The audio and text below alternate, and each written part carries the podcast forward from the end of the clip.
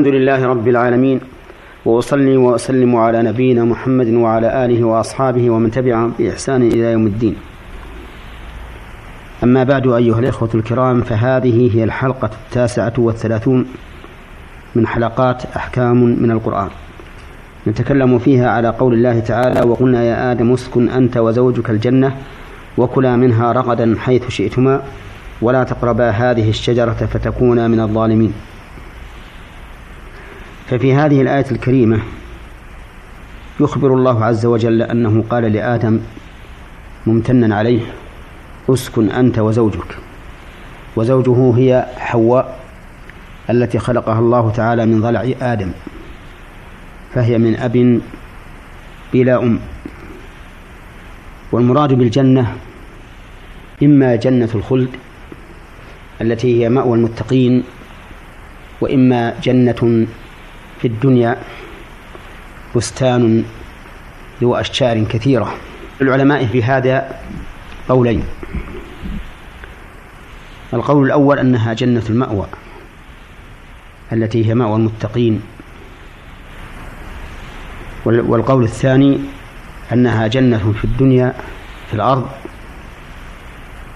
وهي عبارة عن بستان في أشجار كثيرة. والأقرب والله أعلم أنها جنة المأوى جنة الخلد التي وعد المتقون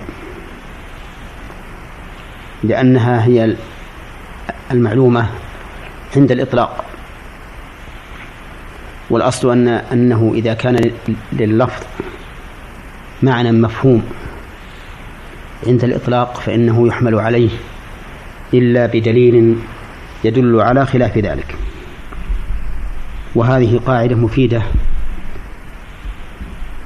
في علم التفسير وغيره أن الأصل في النصوص حملها على ما هو مفهوم معلوم حتى يقوم دليل على خلاف ذلك. وأذن الله تعالى لهما أن يأكل من هذه الجنة رغدا بطمأنينة وسعة وكثرة حيث شاء من أي مكان. إلا أنه سبحانه وتعالى نهاهما عن قربان شجرة عينها لهما بالإشارة فقال ولا تقربا هذه الشجرة. ولم يبين الله سبحانه وتعالى جنس هذه الشجرة لأنه ليس هناك ضرورة إلى معرفة جنسها. المهم معرفة المهم معرفة القضية ومغزاها. وبين سبحانه وتعالى أنهما إذا قربا هذه الشجرة وأكلا منها فإنهما يكونان من الظالمين الظالمين لأنفسهما لتعرضهما لما حصل حيث أخرجهما أو حيث نعم حيث أخرجهما أكلهما منها من الجنة. في هذه الآية الكريمة من الفوائد إثبات القول لله وأنه عز وجل يخاطب من شاء من عباده بصوت مسموع وحروف مرتبة وقلنا يا آدم اسكن أنت وزوجك الجنة وكلا منها رغدا إلى آخره. ومن فوائدها امتنان الله سبحانه وتعالى على آدم حيث أسكنه وزوجه الجنة. ومن فوائدها بيان قدرة الله جل وعلا حيث خلق حواء من ضلع آدم من أب بلا أم. قال أهل أهل أهل العلم والإنسان باعتبار مبدأ خلقه أربعة أقسام. قسم خلق بلا أم ولا أب وهو آدم. فإن الله تعالى خلقه من تراب ثم قال له كن فيكون. وقسم خلق من أب بلا أم وهي حواء خلقت من ضلع آدم. وقسم خلق من أم بلا أب وهو عيسى بن مريم. والقسم الرابع من خلق بين أبوين أي من أم وأب وهم سائر البشر. ومع هذا فإن الله تعالى يخلق ما يشاء. يهب لمن يشاء إناثا ويهب لمن يشاء الذكور أو يزوجهم ذكرانا وإناثا ويجعل من يشاء عقيما. ففي هذه الآية أن الناس أيضا أربعة أصناف من حيث الإنجاب وعدمه فمنهم من يكون له من يهبه الله ذكورا بلا إناث. ومنهم من يهبه الله إناثا بلا ذكور. ومنهم من يزوجه الله أن يجعله نسله صنفين. والزوج بمعنى الصنف في هذه الآية.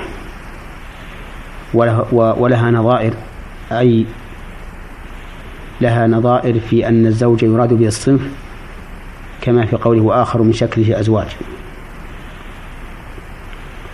وقوله احشروا الذين ظلموا وأزواجهم أي أصنافهم ونظراءهم. أو يزوجهم ذكرانا وإناثا والقسم الرابع أو الصنف الرابع من يجعله عقيما لا يولد له. وكل هذا بقدرة الله سبحانه وتعالى وحكمته. ومن فوائد هذه الآية الكريمة أن الإنسان ربما يختار ما هو أدنى على ما هو خير. لما تسول به نفسه له.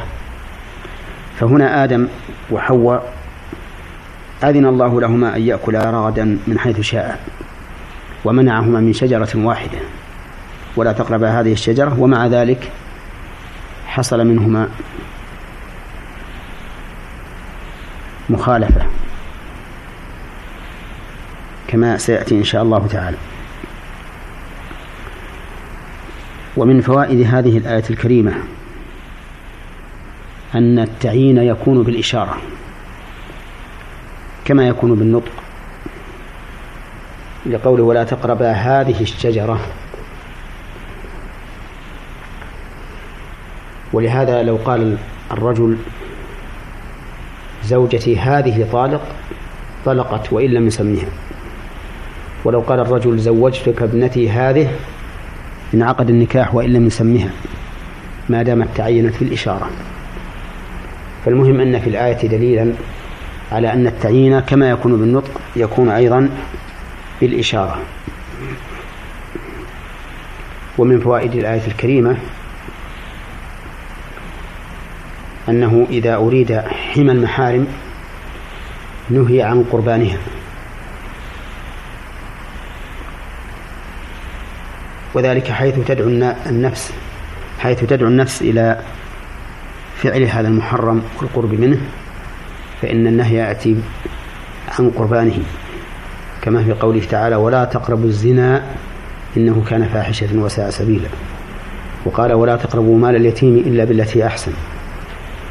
فإن الزنا قد تدعو النفس إلى قربانه وانتهاكه وكذلك مال اليتيم لما لم يكن له من يحميه فإن النفس قد تتجرأ عليه فنهي عن قربانه. ومن فوائد هذه الآية الكريمة أن الإقدام على المحرم ظلم لقوله فتكون من الظالمين. ووجه كونه ظلما أن النفس الإنسان عنده وديعة وأمانة فيجب عليه أن يرعاها حق رعايتها وأن لا يقدم على شيء يكون فيه مضرتها فإن فعل فقد ظلمها كما قال تعالى وما ظلمونا ولكن كانوا أنفسهم يظلمون. وما ظلمونا ولكن ظلموا أنفسهم.